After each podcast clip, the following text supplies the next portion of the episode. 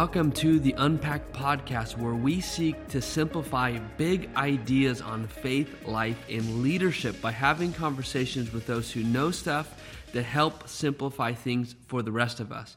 Well, welcome to episode number 31 of our podcast. My name is Skylar Elmer. I'm the host, and I hope that this conversation today will give you the encouragement you need to make a greater impact in your life.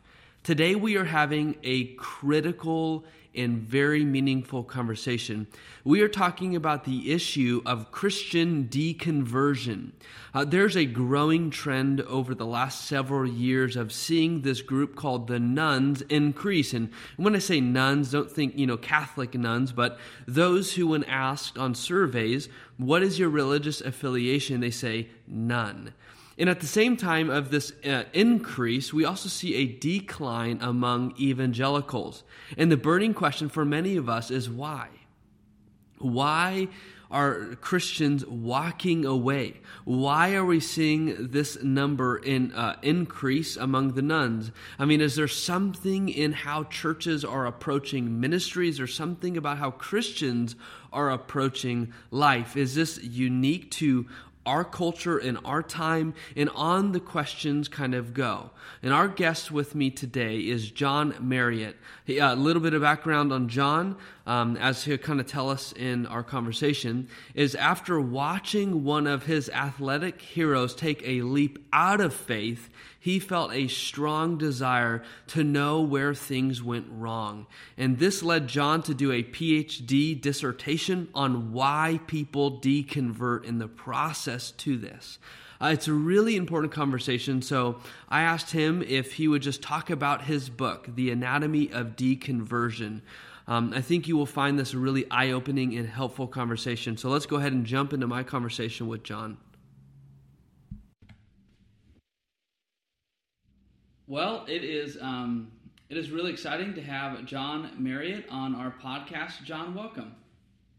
Oh, Skylar, thanks for having me. I'm really glad to be here, and it's always uh, a privilege when anyone reaches out and uh, wants to discuss uh, the topic today. And so, thank you for having me.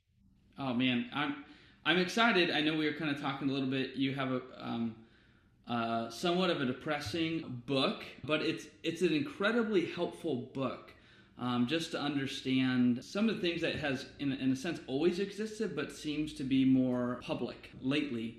Um, but before we kind of dive into that, can you share a little bit about yourself, um, your story, and what do you do?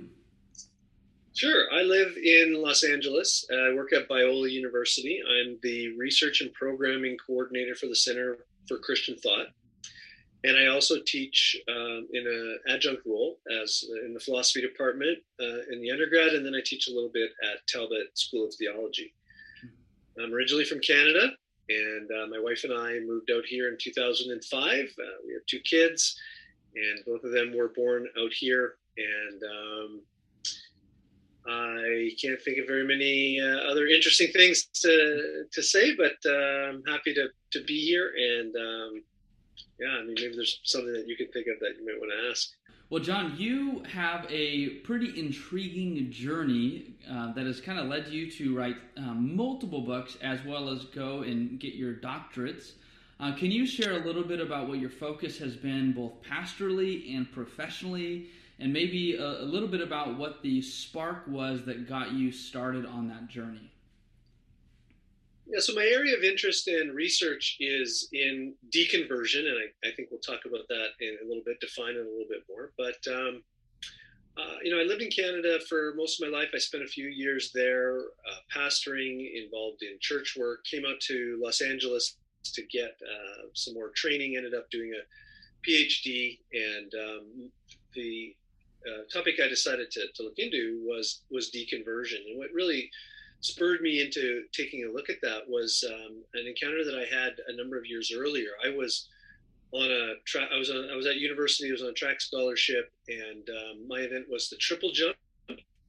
Hmm. And I was uh, not performing up to par. I was having a really difficult season, and uh, on the verge of just feeling like I should just throw in the towel and quit. And uh, I was at Florida State for the uh, Florida State Relays, which is a really big track meet, and uh, really not looking forward to competing. And a friend of mine came out and said, uh, "Hey, you'll never guess who's in the weight room." And uh, I said, "You know, I don't, I have no idea. Uh, just tell me."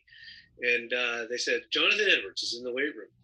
Now, Jonathan hmm. Edwards, probably maybe the folks who are listening might um, make them think of Jonathan Edwards, the theologian. Yeah, yeah. yeah. But uh, Jonathan Edwards, uh, the one that mattered to me was uh, the world record holder in the triple jump, because he was more uh, more well known for his faith than he was for his amazing jumping ability. He had broke the world record three times the year before. He jumped over 60 feet a quarter of an inch, the first person to ever do that, mm. first person to ever break 18 meters in the triple jump. He was uh, named the track and field athlete of the year. The British press were enamored with him.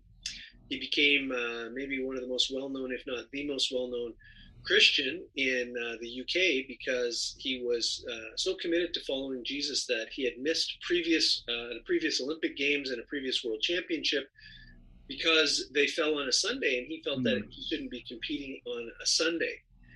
And the British press were impressed with his um, his jumps, but they could find really no uh, skeletons in his closet as far as his character and his history went. And so they were more impressed with even that. And and and I was just really drawn to him and his story about a guy who had wrestled through his own problems.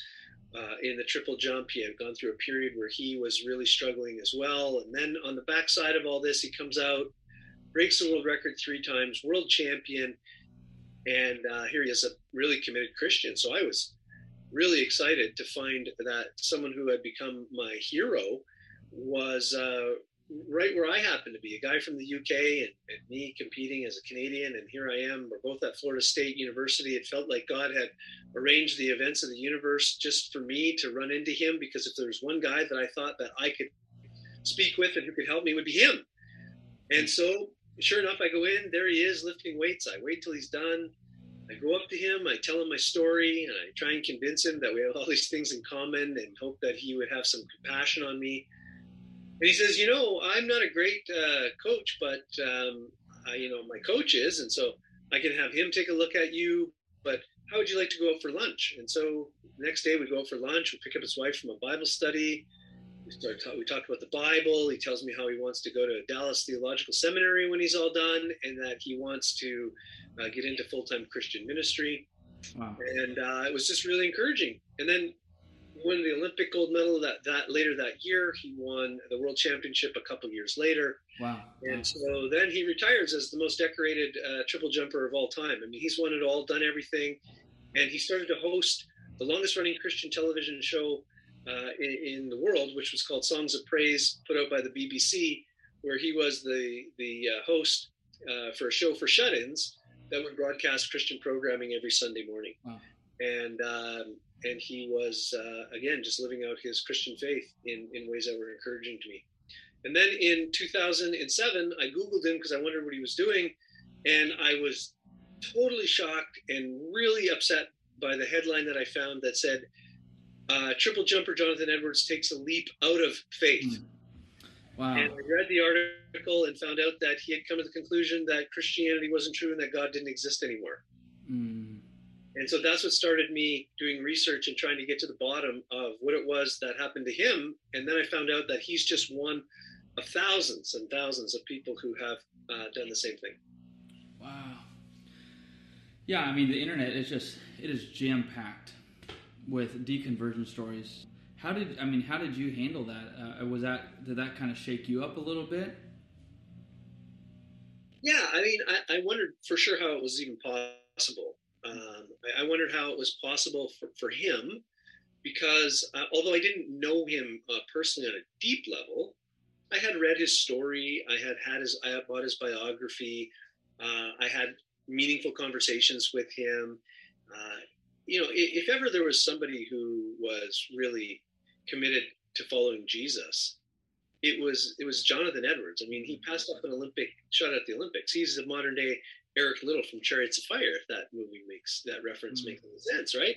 And and I, you know, I mean, even down to small things. When we got in his car to go pick up his wife, and he started the car up, uh, he had it tuned, the radio tuned to a, a Christian radio station, and we talked theology the whole time this was a guy who who knew his Bible, who seemed to be quite committed and, and to try and understand how someone like that, not someone who was on the fringe, not somebody who just had made a you know a, sort of a passing profession at some point, but somebody who who really seemed to be uh, deep into the Christian world could leave his faith was troubling to me experientially, and then it was troubling to me theologically. And uh, when I found out there were way more people like him than I ever imagined, uh, then that became even uh, more troubling because I thought, um, you know, why is this happening? Yeah, man. You know, so so you wrote a book.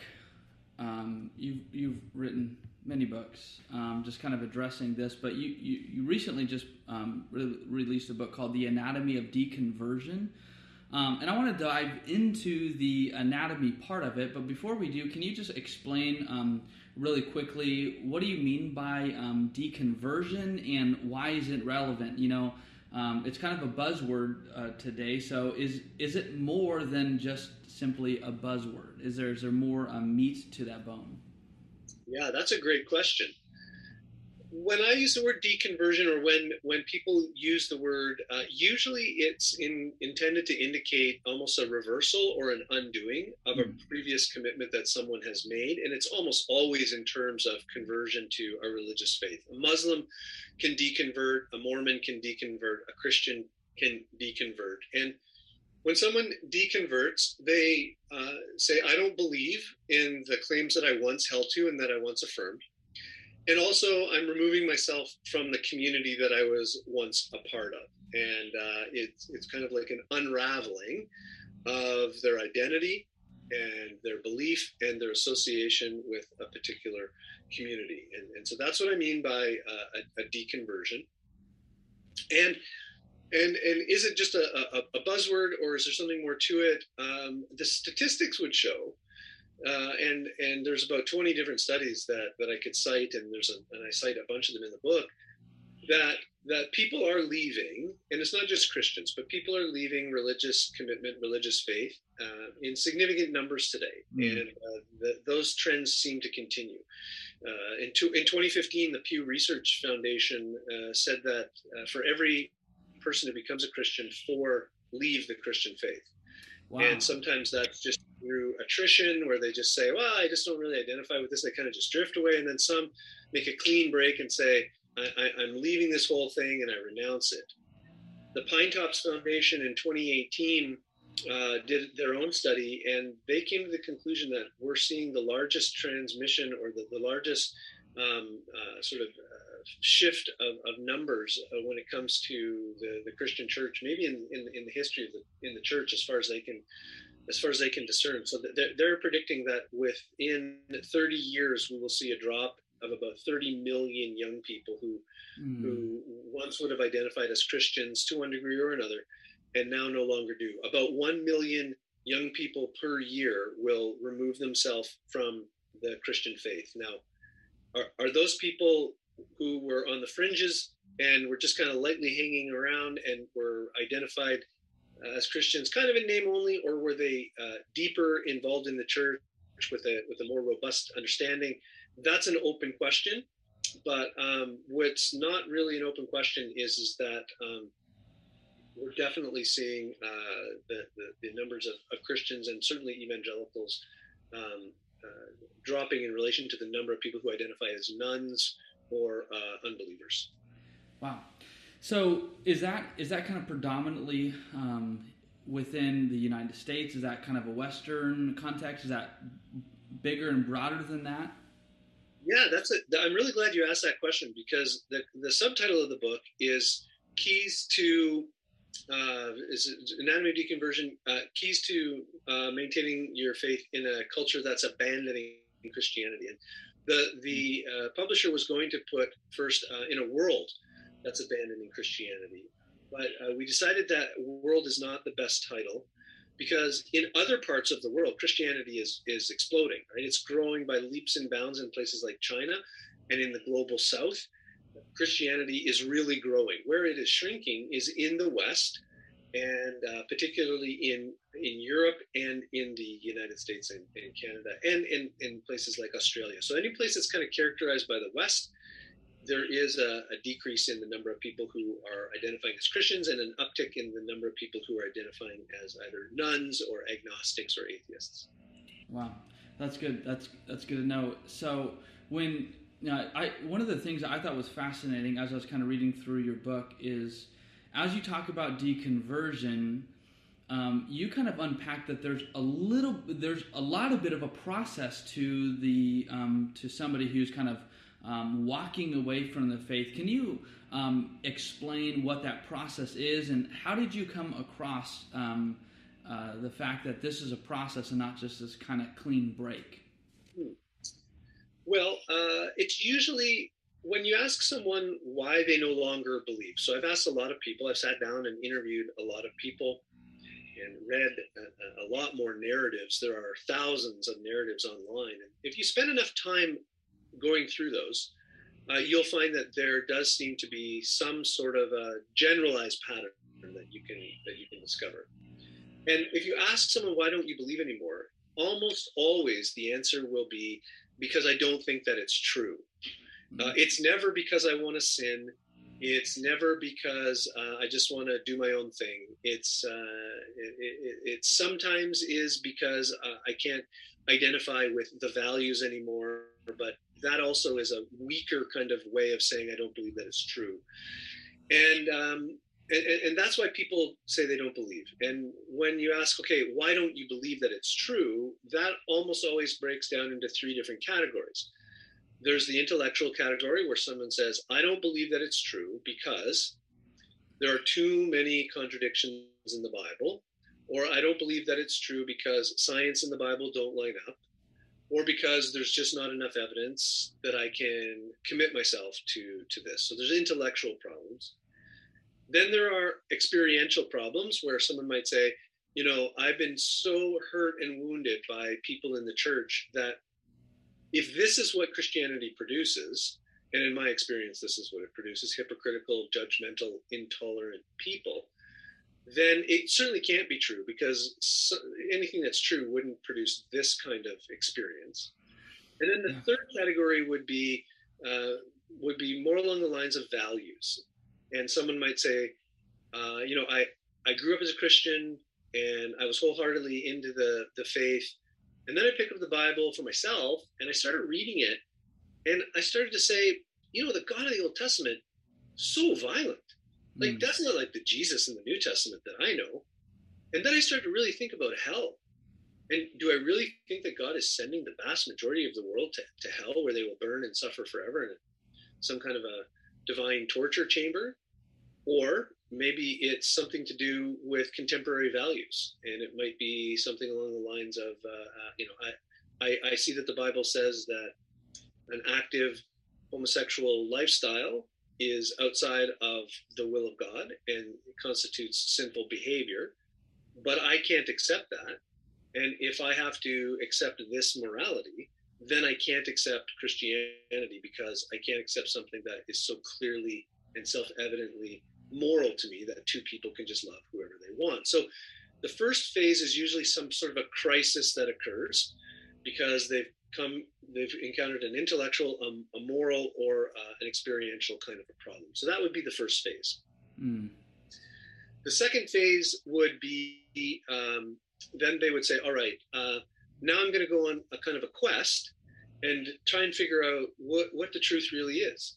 And, and uh, whether or not there are some good answers to this, because maybe I do want to remain a Christian. Maybe my problems are intellectual, and and these answer these questions can be answered because someone somewhere has addressed the problems for me um, and generally if if people are willing to uh, to to look within the christian worldview and to turn to apologetics the, a significant number of those people will find what they're looking for and find a way to remain a Christian because they'll be willing to accept those answers. There's a slight bit of confirmation bias that that goes on there. Mm for people who step outside and say, I'm going to suspend judgment on this whole thing, on Christianity, I'm going to step outside and I'm going to look back on it kind of with a critical, unbiased, objective eye.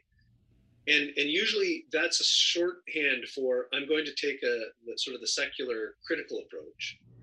A, a, lot of those folks tend to not come back because they say, you know, these apologists, they're biased and they, they have a, you know, some skin in the game and they have an agenda and they want to prove Christianity is true. But the archaeologist, you know, at the state university, he's not trying to prove anything.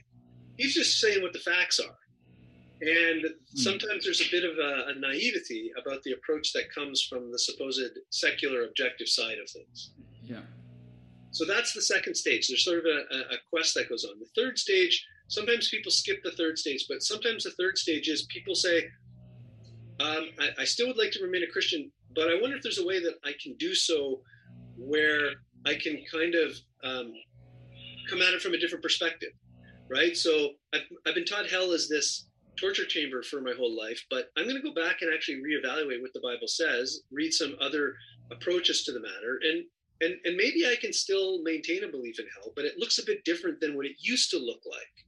Mm. And maybe I can also do the same thing with with creation, and maybe I can sort of do the same thing with predestination, and and and and, and so there's this kind of approach where where there's a, a, a seeking out of being a Christian otherwise than what you thought you had to be.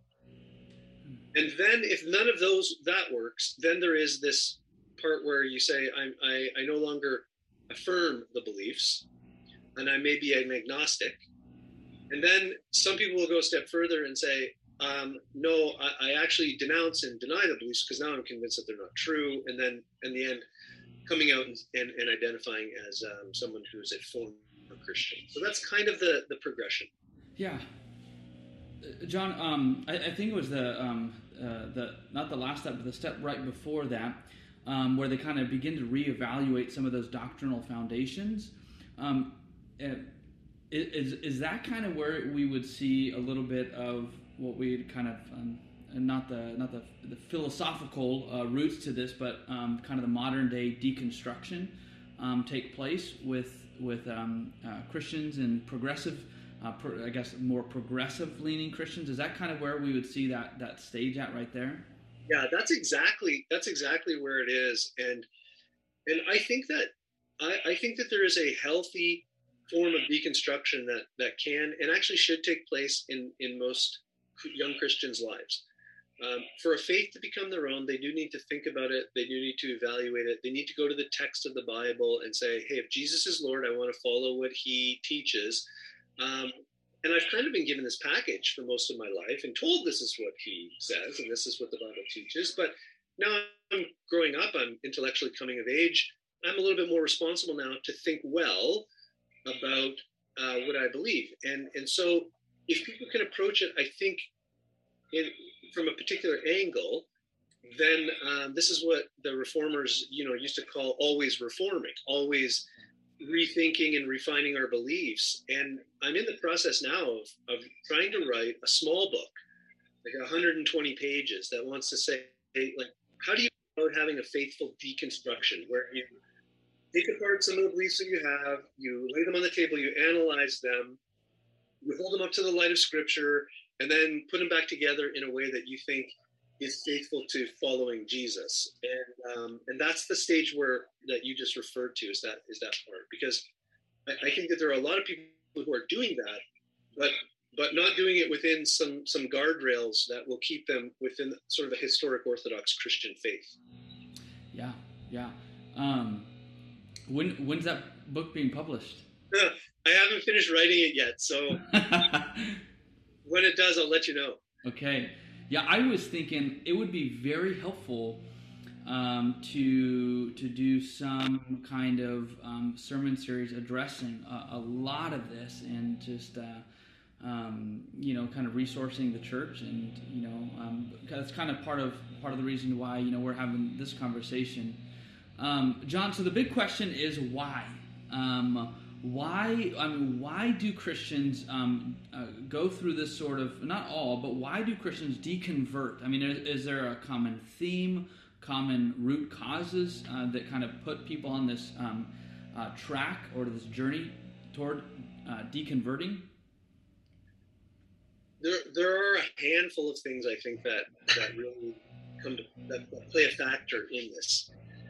One of them is just the that this is we've actually sort of seen as millennials and Gen Z start to kind of see that the statistics on deconversion track with with those folks that you don't see a whole lot of people from the baby boomer generation or even gen x kind of leaving their faith in the way that people are today. So has this always happened yes it's always happened but i think that the there are studies that will that show that you can make a good case that it really does happen at a higher rate and in significantly greater numbers than it has in the past and a lot of that correlates with the exposure to information that no one has had in the past so, for example, I grew up in this northern Ontario town. We had one uh, Christian bookstore.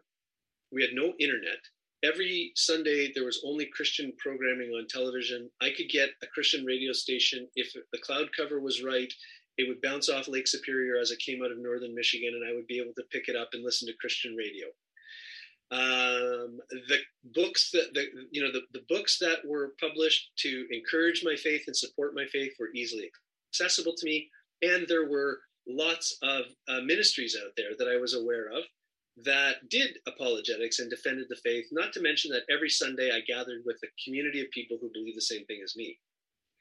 Now, fast forward to, you know, 2020, and there are, uh, the internet has, has made uh, all of the information that wants to counter the Christian claims easily accessible. Like it, you carry it around in your back pocket, right? So there are now uh, there are uh, networks. There's a, there's an actual uh, network or, or, or, set of programs that you can go to on the internet that just broadcast atheist um, television programs. Uh, there are now uh, there are more atheist publishing houses that are out there than ever before. There are websites dedicated to uh, detracting and renouncing every major Christian apologist that you can think of, and that try and that go through books and respond chapter by chapter. So, Evidence That Demands a Verdict by Josh McDowell uh, has been kind of like the, the standard for Christian apologetics for, for so long on the reliability of the Bible. There's an entire website called The, the Verdict is In. And in, it wants to say that, you know, the, the, the book is, is rubbish. And they dedicate, you know, a critique to each chapter of the book. Mm. Well, none of that stuff was available in the past. And so now, with, and, and, this is not to say the internet's bad, the internet can be wonderful, but it has exposed Christians to counter arguments that they've never heard of before, ever.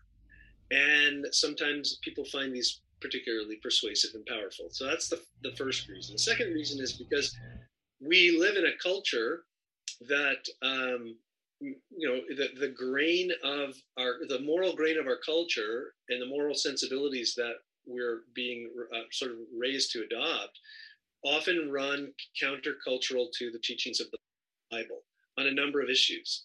And so it's really hard, I think, for people who feel things deeply inside about the way they should, that the way they think the world should be, to hold in their minds beliefs that are contrary to that, that they've been taught about the Bible uh, for very long.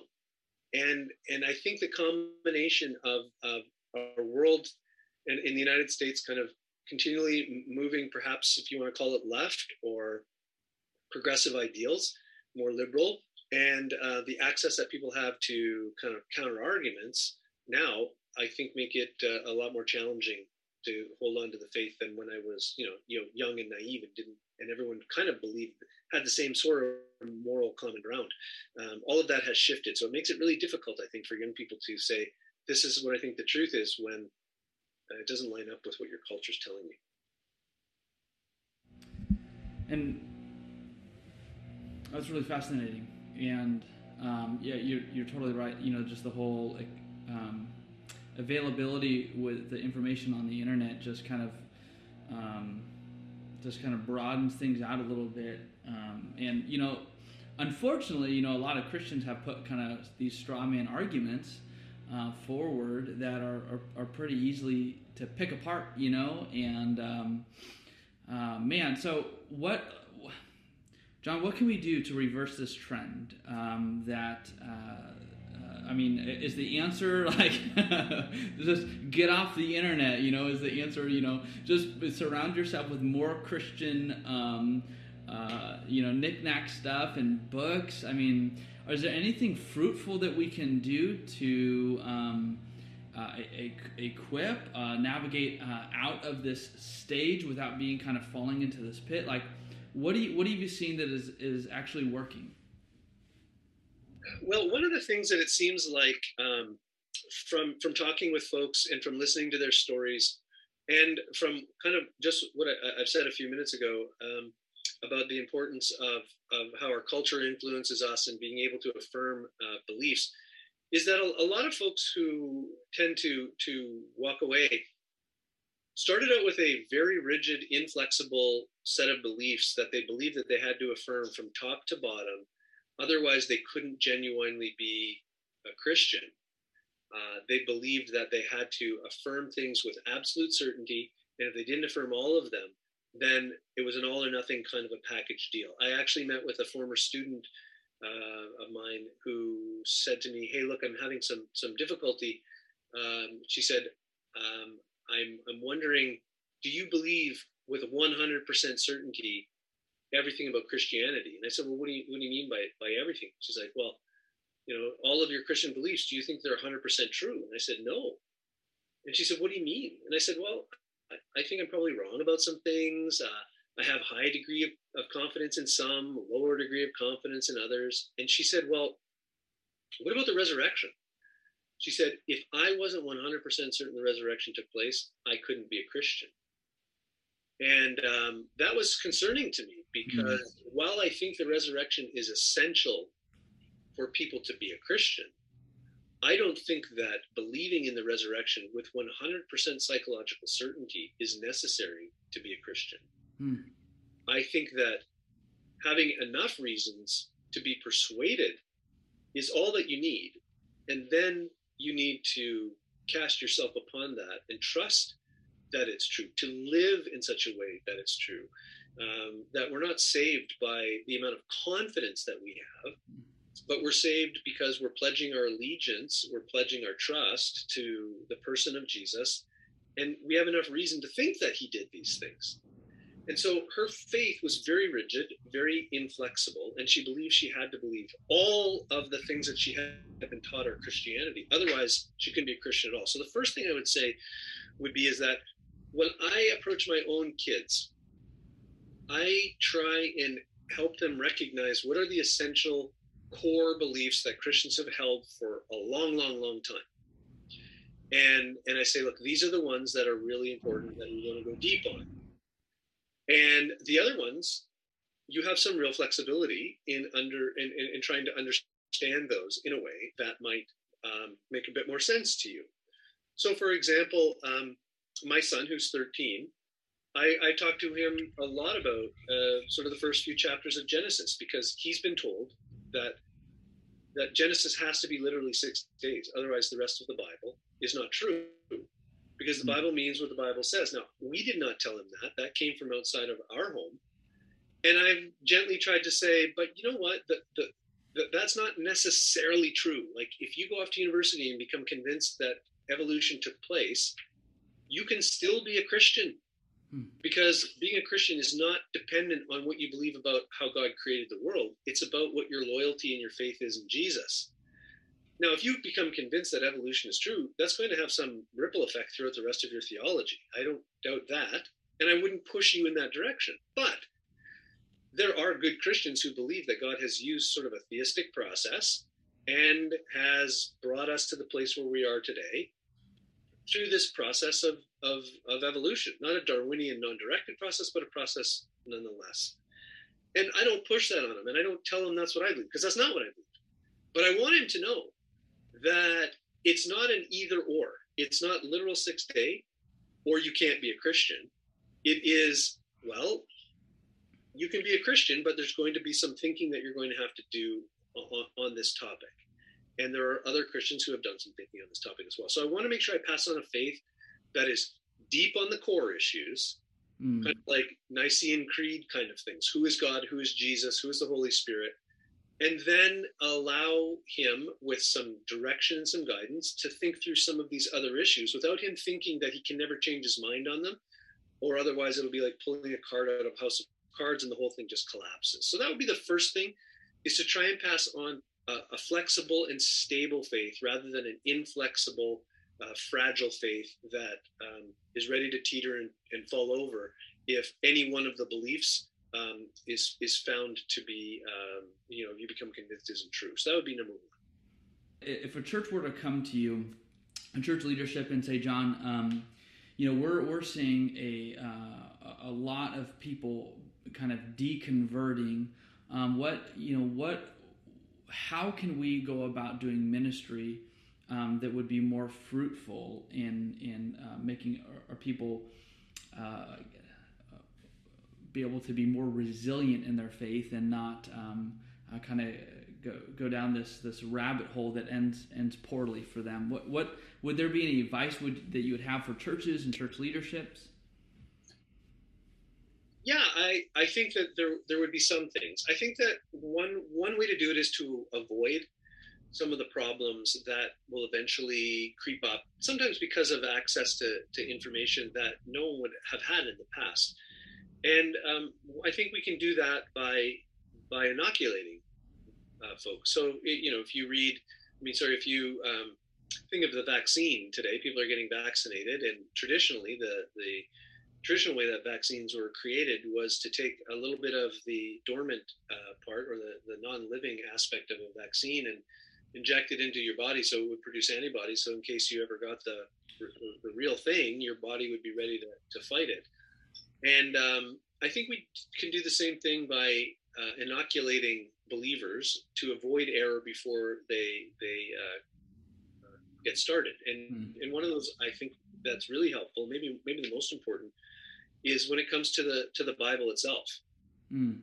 You know, I grew up, and this is no one's fault. Um, it's just the way that things were. Uh, kind of just assuming the Bible kind of just fell out of heaven. Mm. Uh, I didn't know it had a backstory. I never thought to question where it came from, how it got put together, who wrote it. I mean, the names of the guys who wrote it are all written on the first page of each book. Like, why would I ever even think anything different? And um, of course, this is God's word. He gave it to us, but I didn't realize that there was a history to it. So when young people get exposed to the history of the of the Bible, higher criticism, lower criticism, how it was put together, who the authors are, some of the questions that people have raised about it, uh, I I think that's very difficult for them and very challenging because they're saying, wait a minute here. Like, I was told that Matthew wrote the Gospel of Matthew. Now you're telling me that sort of the majority of uh, secular scholarship doesn't think that, that Matthew actually wrote it. Uh, why, why didn't anyone tell me this before? Why do we think that Matthew did write it? And who's got the better reasons here?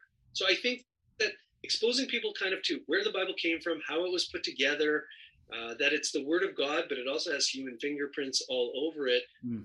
is really helpful. So my, my son, again, is 13, and and he understands that the New Testament letters were written to different people, and that they were copied, and that errors crept into the copies, and that eventually you can kind of figure out what those you know the original said by looking at the errors. And so he's heard enough of this, and it's very, it's not a directed uh, sit down, I'm going to teach you a lesson, son, kind of interaction mm-hmm. that we have, but more kind of casual, so that when he hears later on, or he comes across some website, he's not going to go, What? He's going to say, Yeah, I, have known this for years, and I know that there are answers to it, and I know there are people who have read it and wrestled with it, so this doesn't even faze me. So that would be number one. The second thing would be actually to teach the whole Bible mm-hmm. and to talk about it uh, it's easy to skip over a lot of the hard passages and uh, ignore those. It's hard to address hell. It's hard to address uh, various versions of predestination, depending on what your your theology is. It's hard to know how to explain why God said wipe all these folks out in the Old Testament in a way that um, is not really grating to our modern moral sensibilities. Those are all challenging, but if we don't address those, someone else is going to address those, and and it's not going to be healthy. It's not going to be good. You want your kids I know this is a weird analogy, but you want your kids to hear about sex from you. You don't want them to hear it from Playboy magazine or some porn site. You want to be able to give them the best lens to see it through. So I think that's helpful. I think we want to provide nuanced uh, understandings uh, uh of doctrines, right? So, for example, um, I, you know, I, I, didn't realize this growing up, but there, there are a lot of folks who think that hell is literal. There are a lot of Christian folks who think that hell is a real place, but it's not necessarily a literal burning, firing, fiery pit. There are some people who hold views that say, you know, that it is literal and it is torment, but it's not physical, it's more emotional. And there are people who say that. So there's a bunch of different views of people who hold the Bible in high regard, who think that it's inspired in God's word, but have been have done some really good thinking on it and, and have said um, the view that you've been given as a child, sort of like this flannel graph view of heaven, this flannel graph view of hell, um, may need to be nuanced a little bit. May may need to be uh, it's a little bit more complex than maybe what you thought, and and maybe it's not as uh, as offensive as as you think about it, because um, you might have some expectations and assumptions that don't line up with maybe with what the Bible actually says.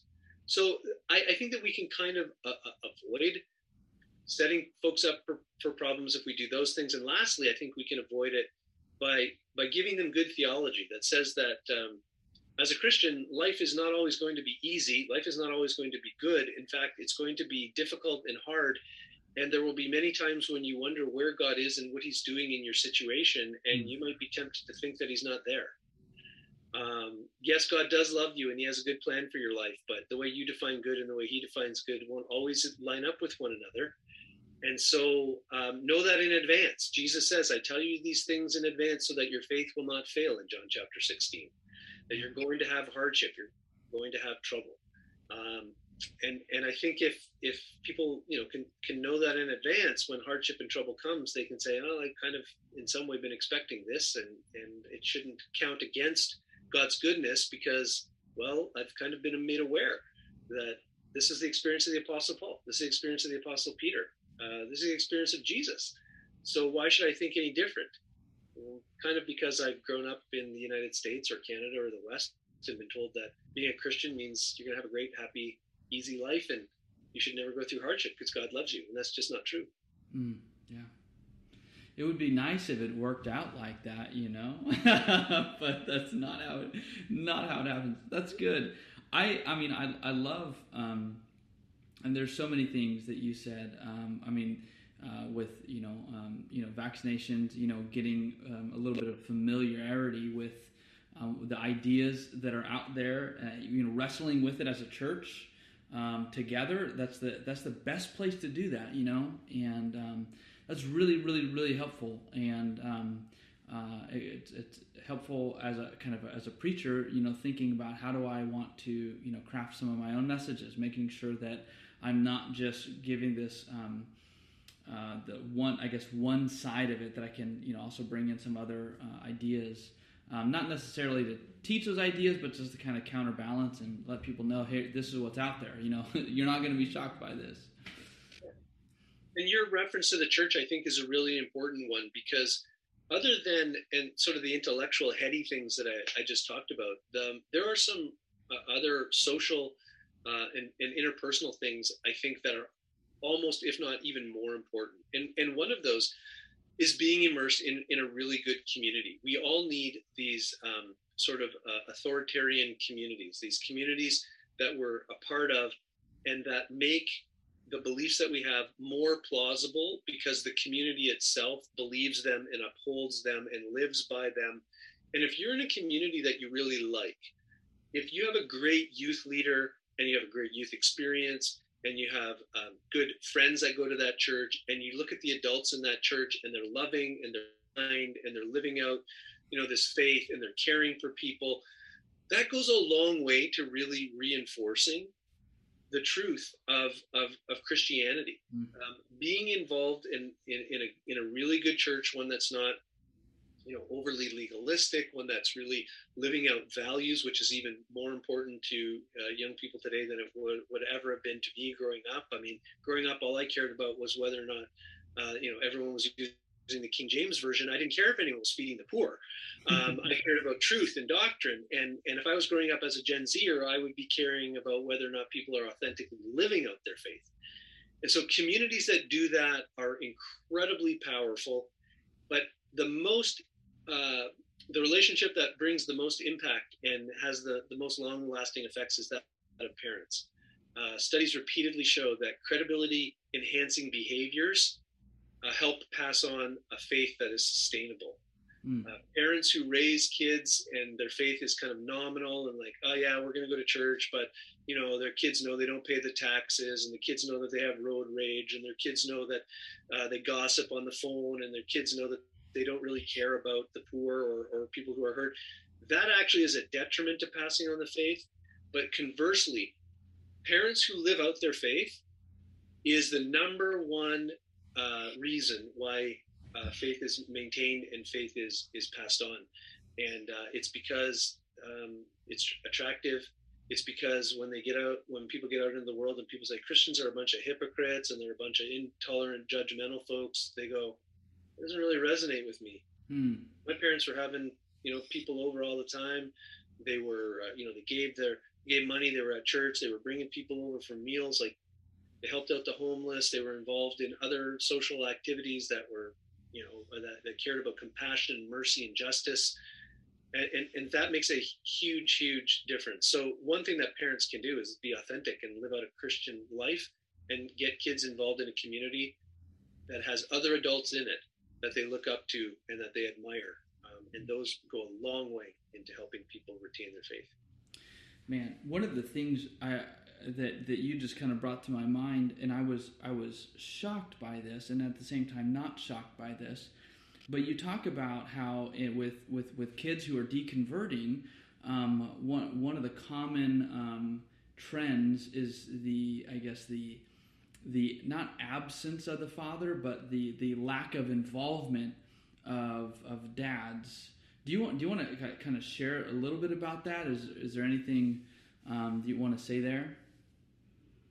Well, it, it does seem that, that, that, that psychology, to the degree or, or not degree that you find it um, a, valuable uh, discipline, has at least discovered some helpful insights about the way that we, we think. And, and, and one of those is it, it really does seem that we often project onto God or other authority figures um, a, view that we've picked up from the authority figures early on in our life. And sometimes we attach in insecure ways, sometimes we attach in, in fearful ways to, to other people. So you can think of folks maybe who have a really hard time keeping in a relationship for whatever reason. You know, if you, you talk to them enough, you'll start to find out that maybe they're fearful of being in a relationship because of commitment, etc. And then if you you know you, you, you talk long enough and maybe they go to therapy they might find out that the, the reason why they have a hard time having relationships with other folks is because they had a hard time relation having a relationship with their own parents that they were always fearful because the way their parent the, the parenting style was was was um, dependent on uh, the, the love was dependent on behavior or the attention was dependent on uh, on whether or not you were doing the right kinds of things. And and we eventually sort of project these uh, uh, kind of caricatures sometimes on God. Mm. The, the authority figures that we have in our life, the way they've parented us, the way that they've been in our lives, we unconsciously project on onto God. And and, and fathers play a really huge role in that because God is seen as a father figure. Yeah. And we look at God as a father figure, and and sometimes I'm almost hesitant to to use God as a father figure to people who I know who have had really bad experiences with their father because all they know about fathers is is bad or that God you know their father was absent. And when when that happens it's hard to connect and to actually bond with God who is a primary father figure. And in that regard uh, I think that that that fathers play a, a, a really huge role. And, if you're an overbearing hard judgmental, angry father, you can almost guarantee that that's the way your child will see God. Mm. And even if they consciously know that that's not the case, even if they're consciously aware of all of the verses that talk about grace and mercy and love, there will still always be this underlying. But for all the 10 verses I read about grace, I found that there's this one that says, you know, God was angry with them. And that's the mm-hmm. one where they emotionally get attached to. If you're a parent who is just laissez faire and hands off and don't care, and, you know, then there will be that then then God will probably be seen as a God who doesn't really care a whole bunch and and you can do whatever you want he never gets upset and, and and that's why parents play a really major role in our relationship with God because we are kind of um, their their first experience with um, with an authority figure, and God is the ultimate one. So yeah. Man, John, that goes right to the heart. oh man, I'm I'm I'm so imperfect as a pastor, as a as a as a dad, as a husband. You know, the thought of um, the first, you know, the the role that I have, you know, is is going to be um, uh, affect and influence my kids and how they see God. You know, the only thing that I could think is, man, um, you know, may, may God have mercy on, on my kids, you know?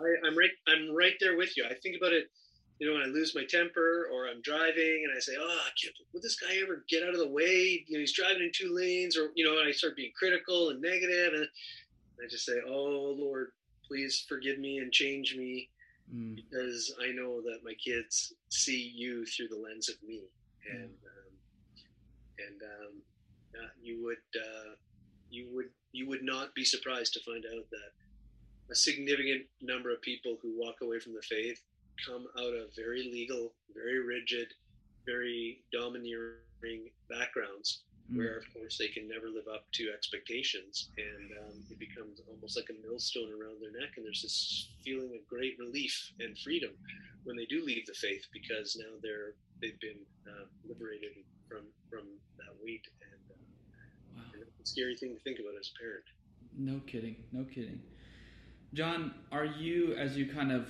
um, look into the crystal ball of the future um, are you hopeful or are you kind of concerned with where things are heading?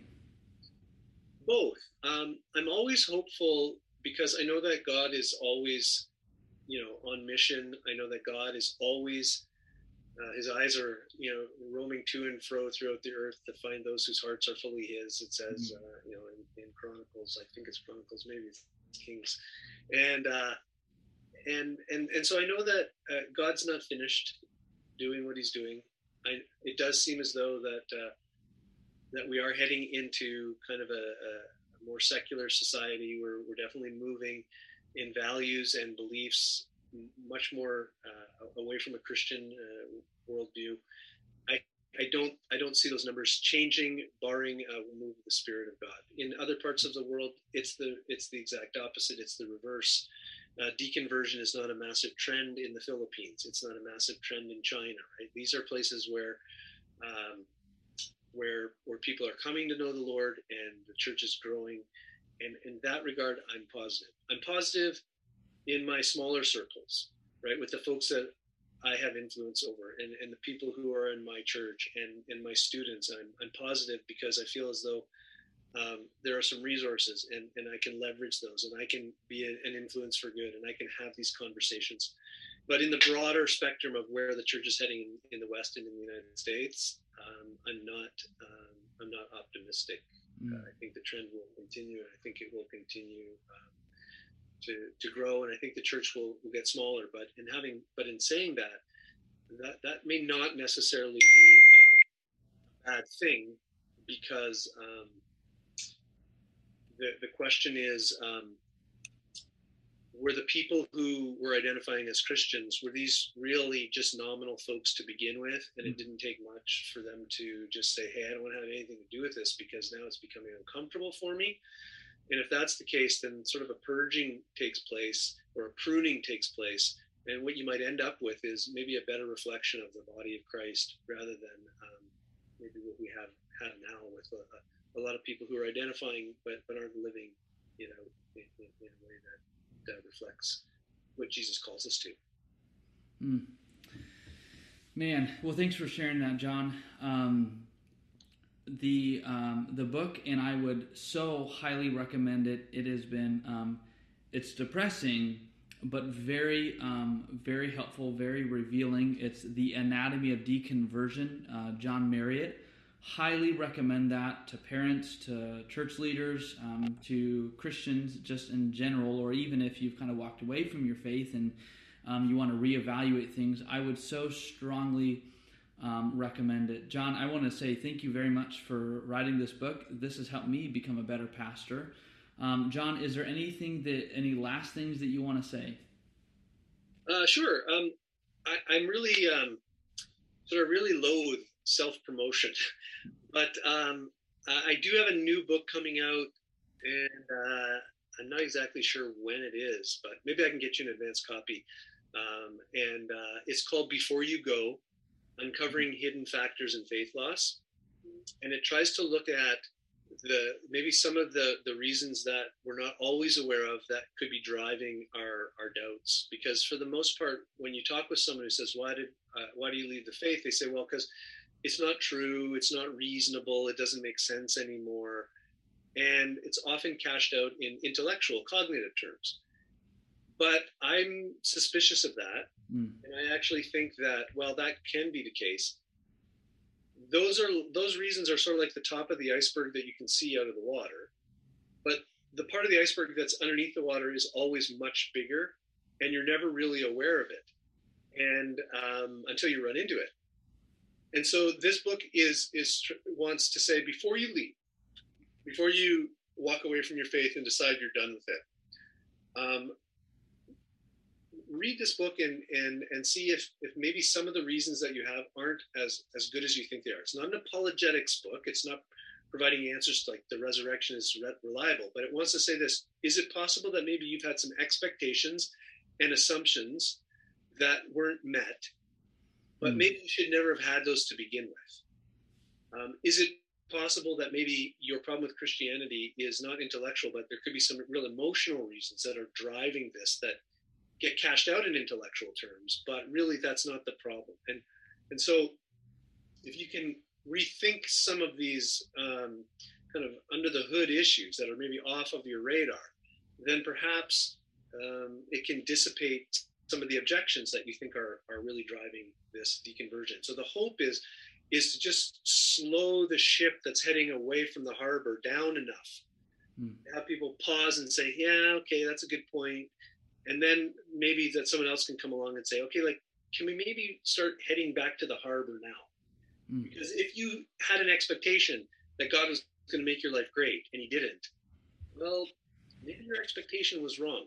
And so you shouldn't be disillusioned and angry with god because he never promised that.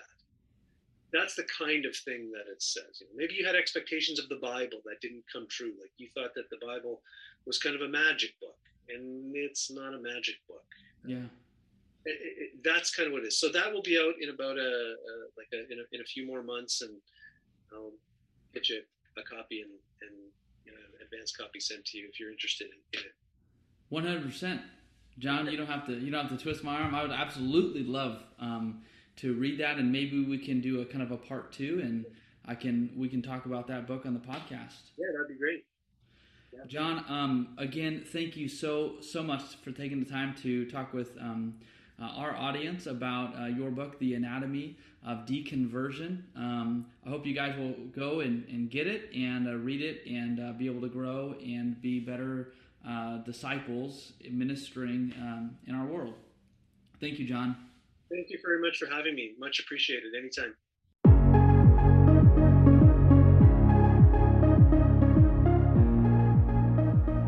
For me, as a pastor and a parent, I can't think of a more important conversation to have than this one.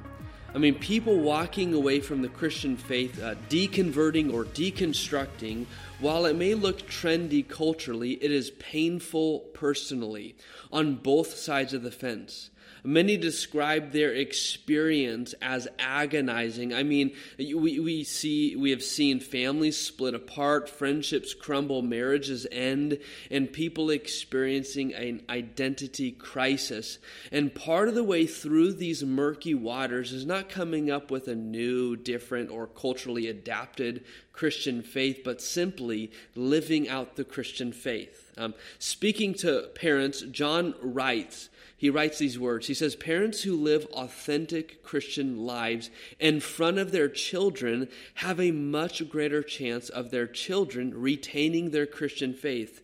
It must be stressed that it is in the living out of the belief where the transfer occurs. Merely professing to believe in God or Christianity is not sufficient to effectively passing on the faith. And so, to the Christians, kind of in general, my encouragement is to act more true to what the Bible teaches, to, to live it, to show it, and let those beliefs weigh in on your daily decisions, even if that means not getting a promotion or extending retirement a little bit longer. Let your faith matter in all areas of your life. And to those who feel like, you know, my parent has failed me, um, what what I what I what I didn't realize until I became a parent is that as a parent, it feels like you're building a plane as you're flying it in the air. Life happens and it happens fast. The instruction manual on being a good parent or being a parent, it was never given to any one of us. And so as as a parent, we can look back and we can see all of the things that we coulda, woulda, should have done. And rather than looking at the mistakes of your parent, the, the mistakes your parents have made, you should have a more grace filled approach to them rather than maybe a dismissive one that seems to be common in the world.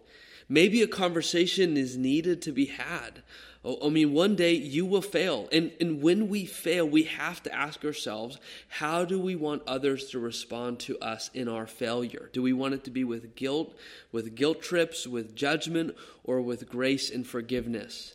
Live more true biblically means choosing grace and forgiveness well, I just want to say a big thank you to John for taking the time to talk with us about his book, The Anatomy of Deconversion.